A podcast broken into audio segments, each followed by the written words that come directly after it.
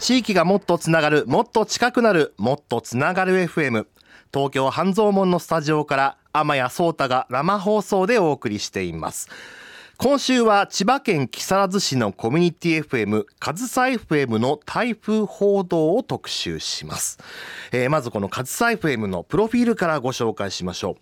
カズサ FM、えー、こちら千葉県木更津市に2009年10月8日に開局したコミュニティ FM です、えー、千葉県の房総半島、えー、南部に位置する木更津市君津市袖ヶ浦市富津市市原市、えー、かなり広いエリアですね。だから千葉県のこう房総半島のこう南側にあるその都市をカバーしている、えー、コミュニティ FM ということですね、えー、スタジオは JR 木更津駅前にある商業施設スパークルシティ木更津の2階にあります、えー、こちらね木更津駅のロータリーに面したあ、まあ、元デパート元木更津そごうだった建物なんですけどそれをまあ改装してできた商業施設の2階に入居していますあのまたねロケーションが変わっていてあのー、まあ基本的にデパートの建物なんですよね。であのまあその建物の中入って2階行くと普通にあの用品店売り場というかねあの服を売ってるフロアがあって服売り場の中を進んでいくとその先にカズザ FM のスタジオと事務所があるっていうね構成になってるんですね。あの、結構ねまあいろんな場所で放送してるコミュニティ FM があるって先週もありましたけどね。やっぱり最近その商業施設の中でもこう店のテナントとして、えー、入って放送してる曲もあるということでね。カズサ FM はその一つで、えー、あるということです。でそんなカズサ FM を今回なぜ特集したかということなんですけどね。やっぱりあの、この秋日本を襲ったね台風15号19号ねいずれに非常に強い台風ということで各地に非常に大きな爪痕残しました。でねこの上総 FM がサービスエリアとしている千葉県木更津市もこの2つの台風の暴風域にいずれも入って、えー、記録的な大雨と強風で市民生活にね大きな影響を及ぼしました。その真っ只中にあったね地元コミュニティ FM である勝佐 FM なんですけども今回、えー台風15号こちらねこちらは9月に来た台風15号ですね、えー、この際にはスタジオと送信所を結ぶ通信回線が切断されるという被害を受けながらも、えー、地元自治体との綿密な連携と迅速な対策によって放送を続け、えー、放送エリアのね木更津市周辺に住む人々に的確な情報を伝え続けてきました。以前あの台風15号の時にはね、えー、このもっとつながれ FM でも急遽生放送で電話をつながせていただきまして、えー、今回ねインタビューをお伺いしたカズサイ FM の統括部長松井さんに、えー、現場の情報をね生でレポートを入れていただきました。で前はね電話をつないで電話越しに状況を伺うという感じだったんですけどもその裏側実際どんな風になっていたのかどういう対策をしていたのかというのを改めてお伺いしようということで今回ですね、えー、お忙しい中お時間をいただきまして、えー、木更津のスタジオに我々行ってまいりました。実際ね災害時コミュニティ FM のあり方っていうのはね特にやっぱり全国でも議論されてるところだと思います。実際この番組もコミュニティ FM のスタッフの方もたくさんお聞きでいらっしゃるということでやはりその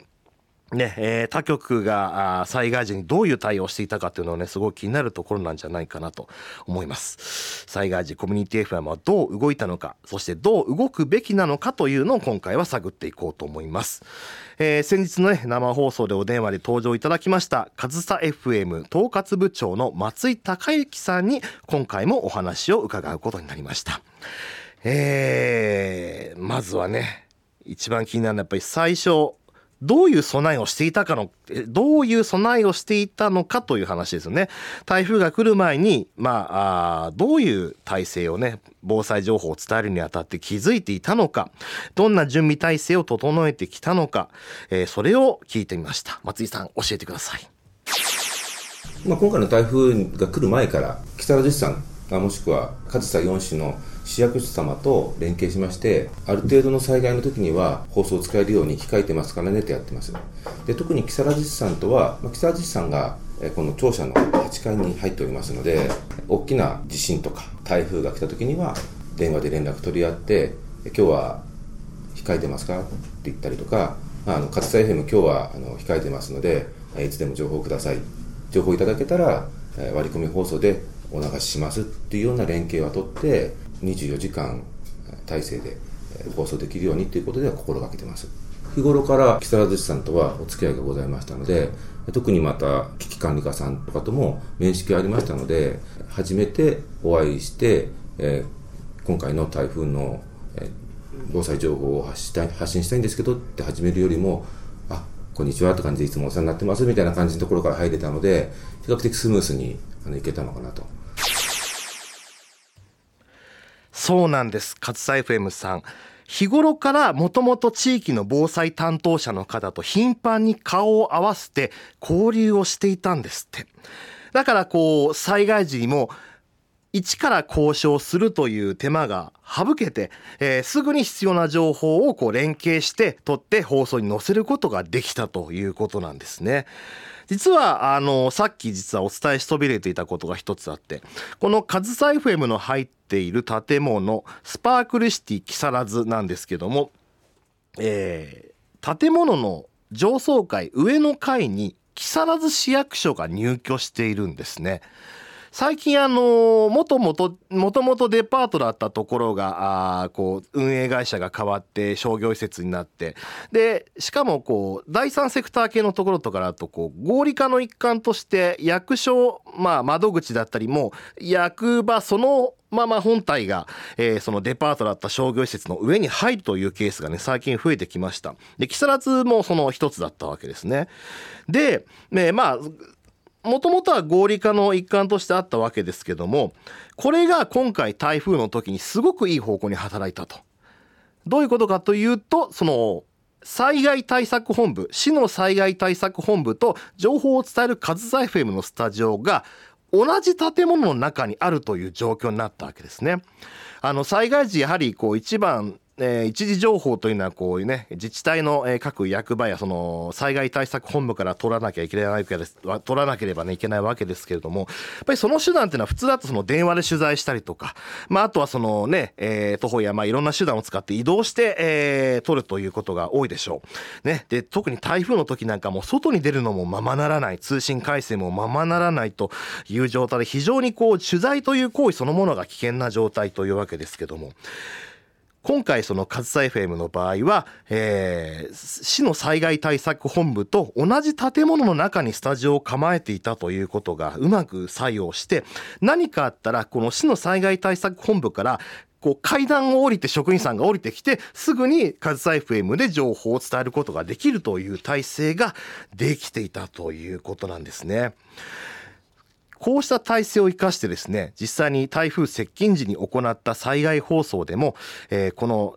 スタジオと同じ建物のね上の階に入っている木更津市の災害対策本部から、えー、木更津市の市長渡辺義邦市長がこの建物の階段を降りてきてそのままスタジオで生放送で市民に向けて、えー、備えを呼びかけるという一幕もあったということなんですね。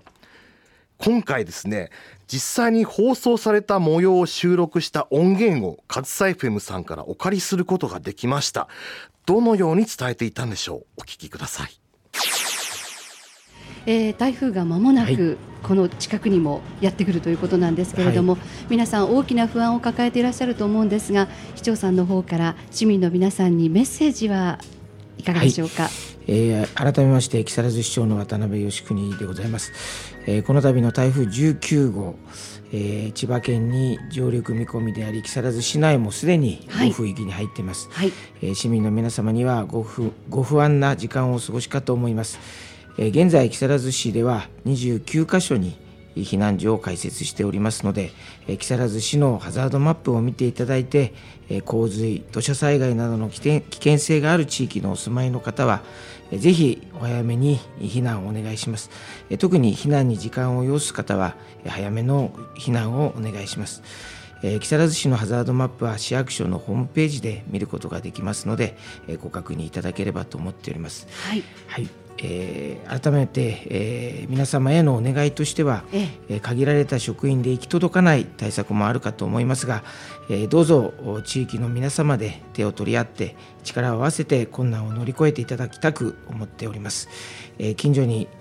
要配慮者の方がいないか困っている人がいないかぜひお声を掛け合っていただければと思っています。また災害情報については随時ラジオホームページ安心安全メール等々で情報を配信してまいりますのでご確認をお願いしたいと思います。はいどうもありがとうございます。29箇所の避難所ということでいつもよりもやっぱり多めですよね。いや今までで一番、ね、そうですよね。やはり15号の教訓を踏まえて早めに避難をした方々もいらっしゃるということなんですね、はい、でも市長さん、えー、市役所の皆さん寝ずに頑張って、ね、前回もそうですし今日も徹夜の体制で頑張ってくださるんですよね。いえいえあの本当になかなか行き届かないところあるんでそその点については、えー、お詫びを申し上げますしご理解をいただければと思います、はい、ぜひあの自分の命を自分で守りそして共に助け合ってということも皆さんぜひ実践をしていただきたいと思います。あの冒頭分かりました？冒頭でガタガタガタっていう音が背後で聞こえてたの聞こえましたかね？これ実際にスタジオの外でもうこの放送を伝えてる時点で木更津市は台風の暴風域に入っていてこのスタジオのある駅前ロータリーでもう強風で物が飛ばされてスタジオの窓にガンガンぶつかってる状態での放送だったんですよ。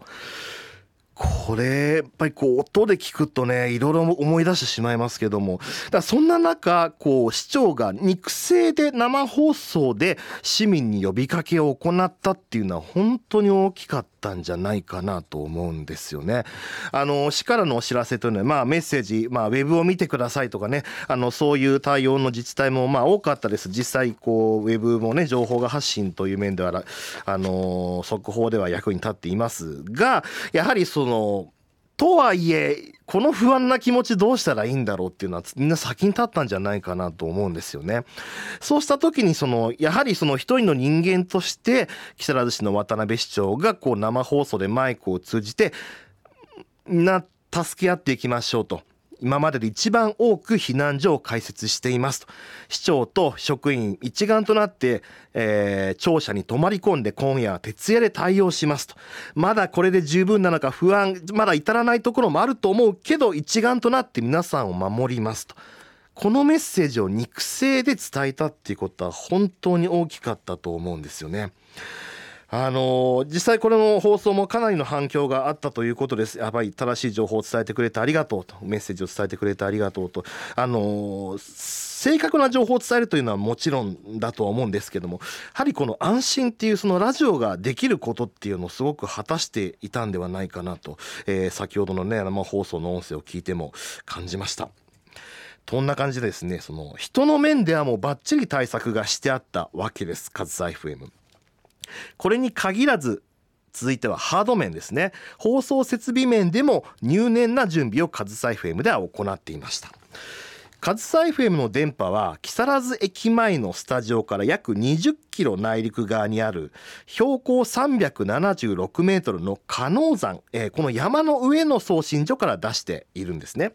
で台風接近に先立ってこのスタジオとこう山を結ぶ回線えー、電線これが切れるんではないかと。先回りして予想してスタジオにある放送機材と発電機これを山の上のこの376メートルの送信所まで運んで、えー、インタビューに答えていただいている、えー、こちらね放送と、えー、統括部長の松井さんが一人でスタンバイをしてえー、停電が起きても直接送信機に音声を送り込んで放送できるようにするというそのいわゆる仮設のスタジオベースキャンプを送信所の中に設けてスタンバイをしていたということなんですね。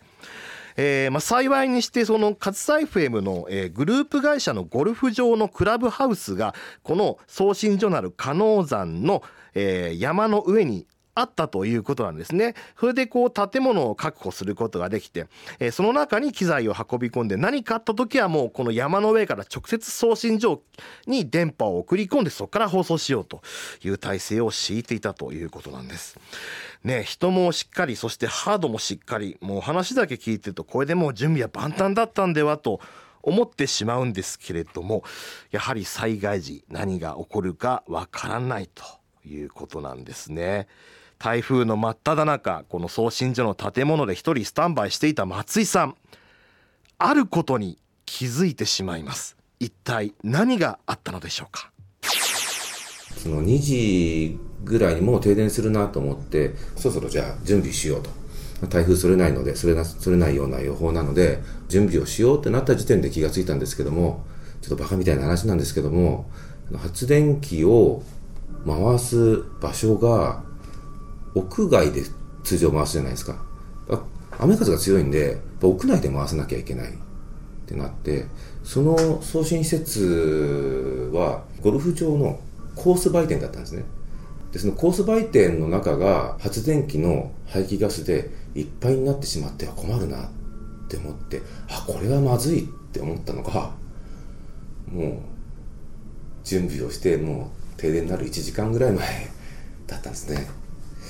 でどうしようかなと思って雨風の中でも発電機持つかなとか思いながらでも万が一放送が止まっちゃったら困るなと思って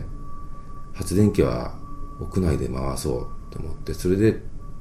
どんな工夫をすればいいのかなっていうのをそこから考えたんですね。どんな風に工夫されたんですか？細い通路みたいなとこがあったのでその通路のところにその発電機を置いてゴミ袋とテープで壁を作って通路から店内の方に排気ガスが入ってこないようにあの区分けをしました。であこれで売店の方は排気ガスの匂いがしなくて翌日からもゴルフ場営業できるなっていうふうに思って安心してました。そしたらその狭いその通路が排気ガスでいっぱいになってしまってもう運転して10分20分であこれはこれでまたまずいというふうに思うようになって扉にしがみつきながらこう時々台風の中の雨風のところに対して扉を開けたり閉めたりとかして換気しながらやってました。もうちょっとあれですよね。もう外はもうすごい風圧で風が吹いてるわけですから、はい、もうじゃあもうちょっと気を抜くともうドアがちぎれちゃうかもっていうような状況ですよね。そうですね。じゃあもう相当注意を払って。多少台風の中でも少しこう収まる時とかっていうのを音とかで見計らって開けたりとか閉めたりとかしましたね。いやもうとっさにこのさあ準備さあ発電機を動かすぞってなった時にそうだ発電機ってガスが出るんだ。でもこれって実際に動かす時にならないと分かんないですよね。いやこういう時にはここを動かすこれを持ってくるこれを用意しておくっていうところまではできるんですよね。ただ実際にそれがどう動くかどうやって動かすのかって確かにいざその時にならないと気づかないことって多いなっていうのを気づかされるインタビューでした。そう確かに発電機やこうねあの油をこう燃やしてそれでこうタービンを回して電気を出すわけですから ちゃんとガスも出ると。でしかもね、あのー、普段はこの売店として使ってる営業してる建物だから発電機の油の匂いを残すわけにもいかないと。だちょっとその後のことも考えないといけないっていう一度にいろんなことを対策しなきゃいけないどうしようでその中でも松井さんはあの落ち着いてこう冷静な判断をして、えー、なんとかこう悪戦苦闘しながらもピンチを切り抜けたということなんですね。いや非常に生々しいお話でした。でその後その悪戦苦闘は思わぬ形で実を結ぶことになるんですね、えー、台風が過ぎ去ってから2日後の朝、えー、懸念していたスタジオと送信所の回線がダウンします。もうこの時点で機材を持ち出してたら放送止まってたわけですよね。ただあらかじめ前もって嵐の手前の時一番手前の時間のないタイミングで、えー、松井さんがこう送信所に、えー、山にこう機材を持って行って送信所の脇に作った臨時スタジオこれがあったおかげでカズサ FM は放送を途切れさすことなく放送を送り出すことができたというわけですね。やっぱりこの備えたその、まあ、災害の備えってまあねこう日頃から考えておく備えっていうのも大事だけどこうとっさの判断でもこれもね普段からいろいろ考えて連携してあのここに行けばあるこれいう人とえー、つながればこういう情報があるってこう考えておかないととっさに動けないですよね。なんか改めてやっぱり防災時の対応私はどういうことを準備していたらいいかなっていうのをね考えさせられるお話でした。えー、今週のもっとつながれ FM 千葉県木更津市のコミュニティ FM 上総 FM の台風報道を特集しています、えー、ここで一曲挟みまして後半では台風が過ぎ去った後の話、えー、今回は台風が過ぎ去った後河川の氾濫や大規模な停電など新たな災害が次々と起きました。そう台風がね通り過ぎて風が収まったかと思ったら本当の災害はその後だったんですね。そんな中カズサ FM はどう動いたかの、えー、そんな中カズサ FM はどう動いたのかこちらを引き続き聞いていきます。えー、もっとつながれ FM では番組のお聞きのあなたから、えー、生放送でのメッセージを募集しております。今週のメッセージテーマは災害時わからなくて困ったこと。えー、災害時台風地震、えー、災害が発生した際あなたが困ったことこういう情報が足りなかったこういうことがわからなかったか、えー、こういうことがわからなかったそういう経験ありませんでしたでしょうか。皆さんの体験談思ったことを教えてください。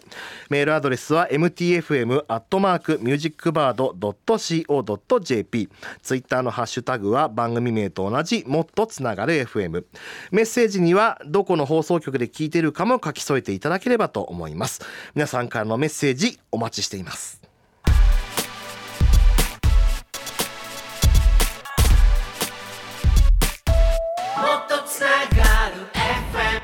地域がもっとつながるもっと近くなるもっとつながる FM 東京半蔵門のスタジオから天谷壮太が生放送でお送りしています、えー、ここでメッセージいただいております。災害時わからなくて困っったこと、えー、こちらお名前が、えー、ないんですけれどもね、えー、ご紹介しましょう。東日本大震災の時には放射線情報がわからなくて困りました。福島県郡山市に仕事場があり南隣南隣の須賀川市に住まいがあります。東日本大震災の時は見えない恐怖に怯えていましたといただきました。えー、福島県郡山市は実際にあの福島県のねあの福島第一原発があった富岡町の、えーまあ、世帯がね避難所あの、まあ、町ごとというかあの大きな避難所の形でね、えー、移っていらしたりと、えー、そういうのもありましていろいろとやっぱりその関心どころとしては高かった気がします。実際あの私も、えー、東日本大震災の時にですね、えー、まあ、いわゆる原発立地と呼ばれる、えー、町で、えー、臨時災害放送局、えラジオ局の運営に携わっていました。やはりそこでもその放射線情報というのはやはりね、え日々伝えていたんですけどもやはりこの数字の羅列だけ伝えてもねそれって一体安全なの？安全じゃないの？っていうのは確かにこうまだノウハウも溜まってなくてそこはやはりみんな手探りででもその分やっぱり不安も大きかったなと返す返す思いますね。あのね放射線って特にそのまあ極端にその高い数字、まあ、ちょっとこれはね、あんまりこう、へ、あの、うかつなことをね、えー、言うわけにはいかないので、ちょっと、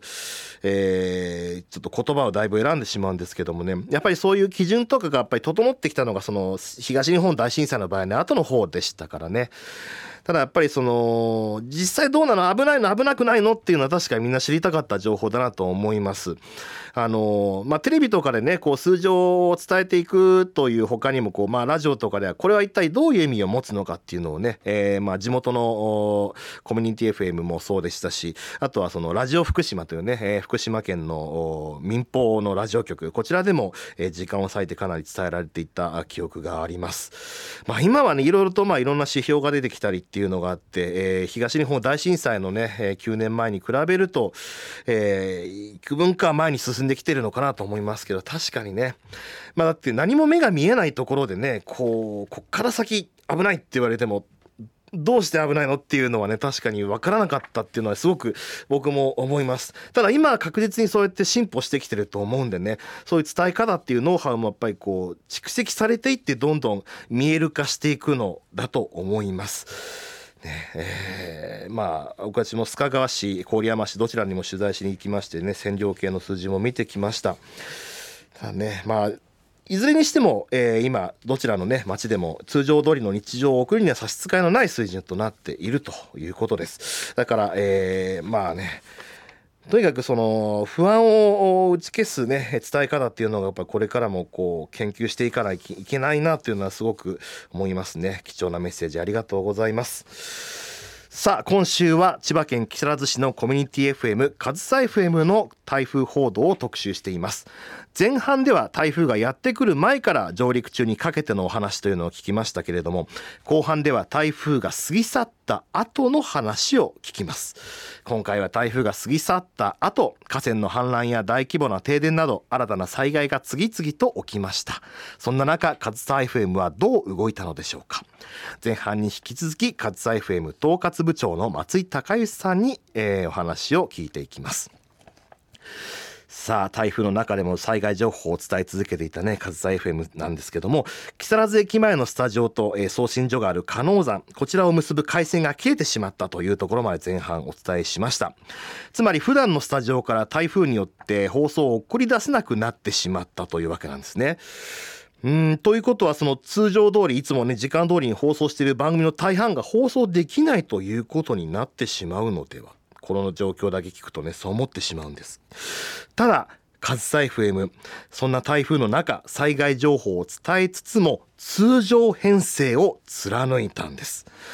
えー、実際に、えー、実はこの象徴的なエピソードがあって実はあのカズサ FM には今年の9月に、えー、タレントのマツコ・デラックスさんがテレビ番組のロケで、えー、フラッと訪問するというエピソードがあったんですね。で、そのマツコ・デラックスさんがカズサ FM を訪れた時に、マツコ・グランプリってミニ番組を収録したと。で、それの、えー、後日オンエアしますと言って、そのオンエア予定日が、この台風15号のやってきた日だったということなんですね。さすがにまあ災害となればマツコグランプリも放送は延期だろうとみんな思っていたわけですけどもなんと上総 FM この台風の中でもマツコグランプリを予定通り放送に踏み切ったんです。この時上総 FM はね、えー、標高347メートルの山の上から放送している最中です。一体どのようにしていつも通りの番組というのを、ね、届けたんでしょう？聞いていました。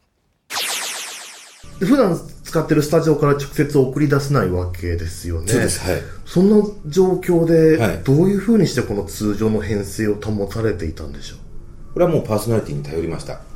え、あの、普段は本局で放送してくれているパーソナリティに、え、加納山まで、えー、来ていただいて、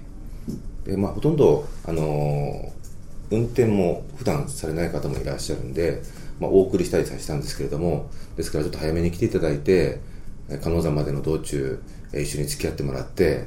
加納山のスタジオで、パーソナリティ、普段担当している週の担当している時間の方をお呼びして、なるべく、え、放送してきました。基本的には、弊社の場合には、パーソナリティが自分で自分の放送を考えて放送しているというのが主です。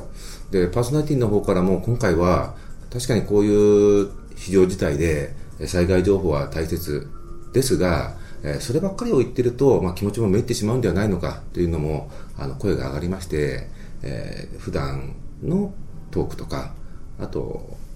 音楽とかであのこの地域の方をちょっと癒すような役割もあるんじゃないのかなっていうようなこともあったので、えー、それは、まあ、災害放送はあの必ず入れてくださいねということはあのお伝えして情報は提供はしていたんですけれどもバランスよくやってくれてたんじゃないかと思います。そうですね、なるべく普段の体制っていうのは崩さない、まあ、慌てないでやろうっていうようなことは、社内の人間は思ってたんだと思います。まあ、お話を伺っているとこう安心を伝えるいつも通りを取り戻すという役目を意識して勝西 FM の皆さんになっていたように思いますね。確かにそう速報も大事なんだけどもうわここが危ないですここが危ないですってずっと言われるとやっぱりこう心って蝕んできちゃうんですよね。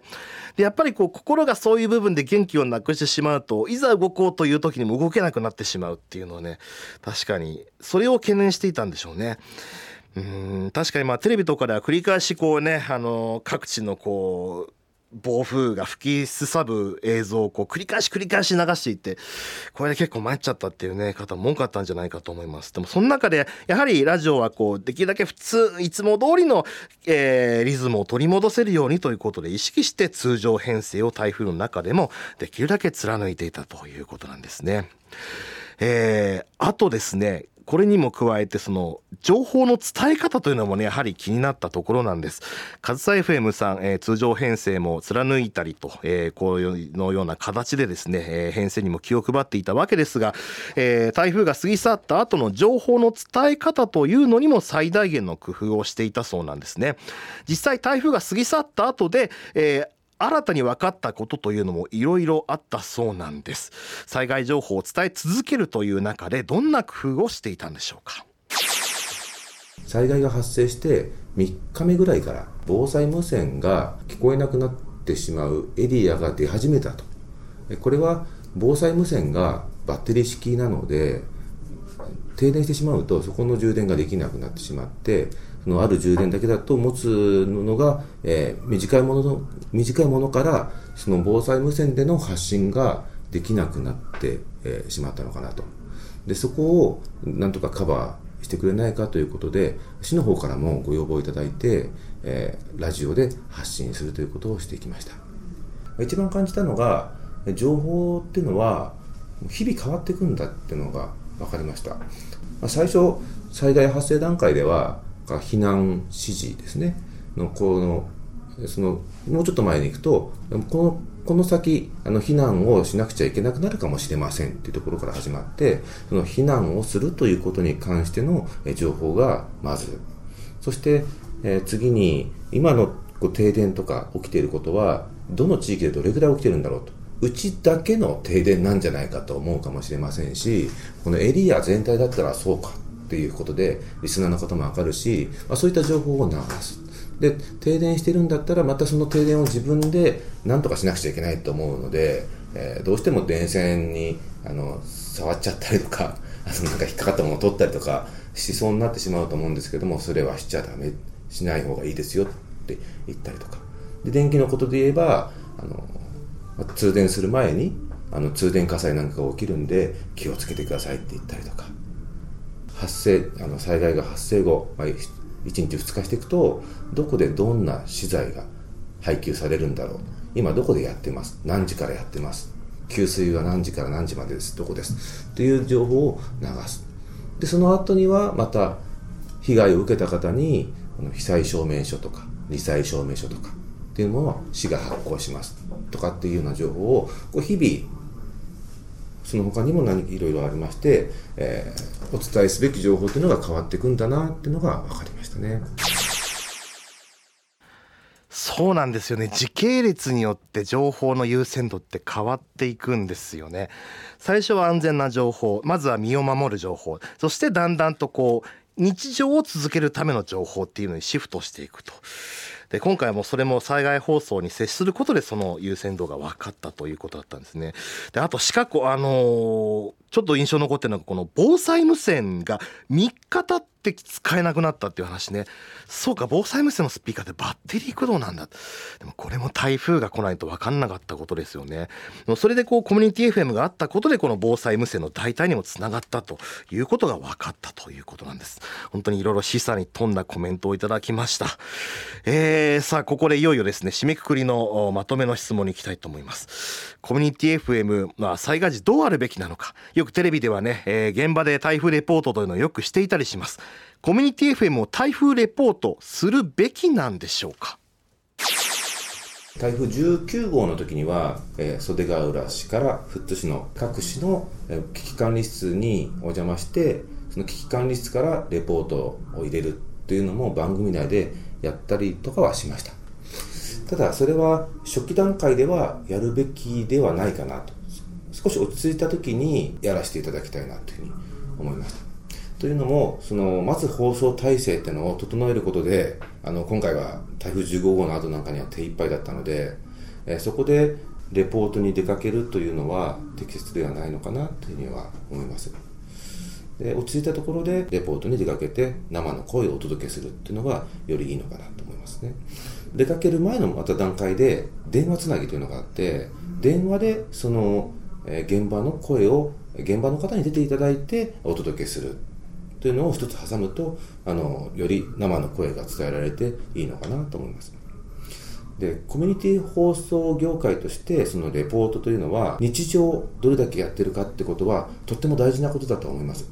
え今回その電話つなぎのことを今申し上げましたが電話つなぎをするって言った時によしあの普段あのお付き合いしてるかどうかってことはやりやすさに全然差がありましてあのいつもお世話になってる上総 FM です、えー今日何時に電話するんで、まあ、そちらの情報を伝えていただけますかってことでしたら、まあ、あ、分かった分かったって言っていただいたりとかってことがあるんですが、まあ、上総 FM、どんなラジオ局なのってところから始まっちゃうと、その災害時にその電話出演っていうのもなかなか難しいのかなと思います。ですから、えー今おっしゃっていた、その、レポート、現場レポートはどうですかってことに関しては、えー通常営業時の放送時、現場に行って、あの、上総 FM っていうのはこういう曲ですっていうのをお伝えしながら、現場の生の声をお届けするっていうのを日常でやっていくっていうことが、地域に役立つコミュニティラジオ局ってことにつながっていくんじゃないのかなと思いますね。実際、レポートをやっちゃってると、あ、こんな風な感じになるんだってのを、普段の中でこうお見せできるのかなと。で、あ、この前やったみたいなレポートを、あの、今回もちょっとやりたいんですけど、ちょっと、あ、あなるほど、なるほどっていうのが分かりやすいのかなって気がしますかね。そう、レポートはあくまで日常の地続きでないと意味がないんだということだったんですね。いやー、これ本当にそうだなと思いました。やっぱり常にね、関係性を作って、この人は聞く、この人が聞いてくるから、返せるっていうことが、その普段の信頼関係なしにはレポートをしても意味がないよねっていうことだったんですね。だから全てはやっぱり日頃の関係づくりだし日頃からで本当に災害時に役に立つレポートをするためには普段からレポートをしていろんな人から話を聞けるようにしておこうということでした。本当に勉強になりました。あの、今回の台風の、えー報道をまとめたね、ザ報告書というのをね、今回取材の過程でいただいたんです。かなり分厚い資料です。あの、本当にたくさんの資料をね、いただいて、たっぷりとお話を伺うことができました。えー今回取材にご協力いただきました、上総 FM 統括部長の松井孝之さん、本当にご協力いただきまして、ありがとうございました。というわけで今週も気がついたら時間いっぱいです。今日はちょっと報道色の強めな感じでねお届けしてきました。いかがだったでしょうか、えー番組でお伝えしきれなかったエピソードはポッドキャストでもお伝えしております、えー音声配信サービスサウンドクラウドそして iTune のポッドキャスト、えーこちらからもっとつながれ FM で検索してアクセスしてください。番組のツイッターからも毎回放送後に、えーアップしております、えー、大体、えー木曜日の夜から金曜日の朝にかけてアップしておりますのでぜひ、えー合わせてチェックしていただければと思います。うーんやっぱりこうしてみるとやっぱり改めて全国のコミュニティ FM どうなってるかってやっぱり知っておかないとなっていうその取材欲をねますますかき立てられました。やはりこのコミュニティ FM どのように情報を伝えているのかこれからもね、えーいろんなところに伺ってお話を聞いていきたいなと思います。そしてね今回いただきましたメール本当にあのー真摯なメールたくさんいただきました。ありがとうございます。本当にいろんなことね勉強しながらまた新たなことを取材に出かけていってそして、えー地域の情報はこう伝えていこうこう見ていこうっていうねそういう一つの指針にもなっていくようなまあね日頃はこう結構チャランポラなことも言いますけどもやっぱり地域のそういう意味で地域の情報のつかみ方っていうこともねこの番組を通して伝えていければなと思っております。えー来週はフリーペーパー特集オンリーフリーペーパーの松江健介さんが登場です。天谷聡太とはまた来週お会いしましょう。ごきげんよう。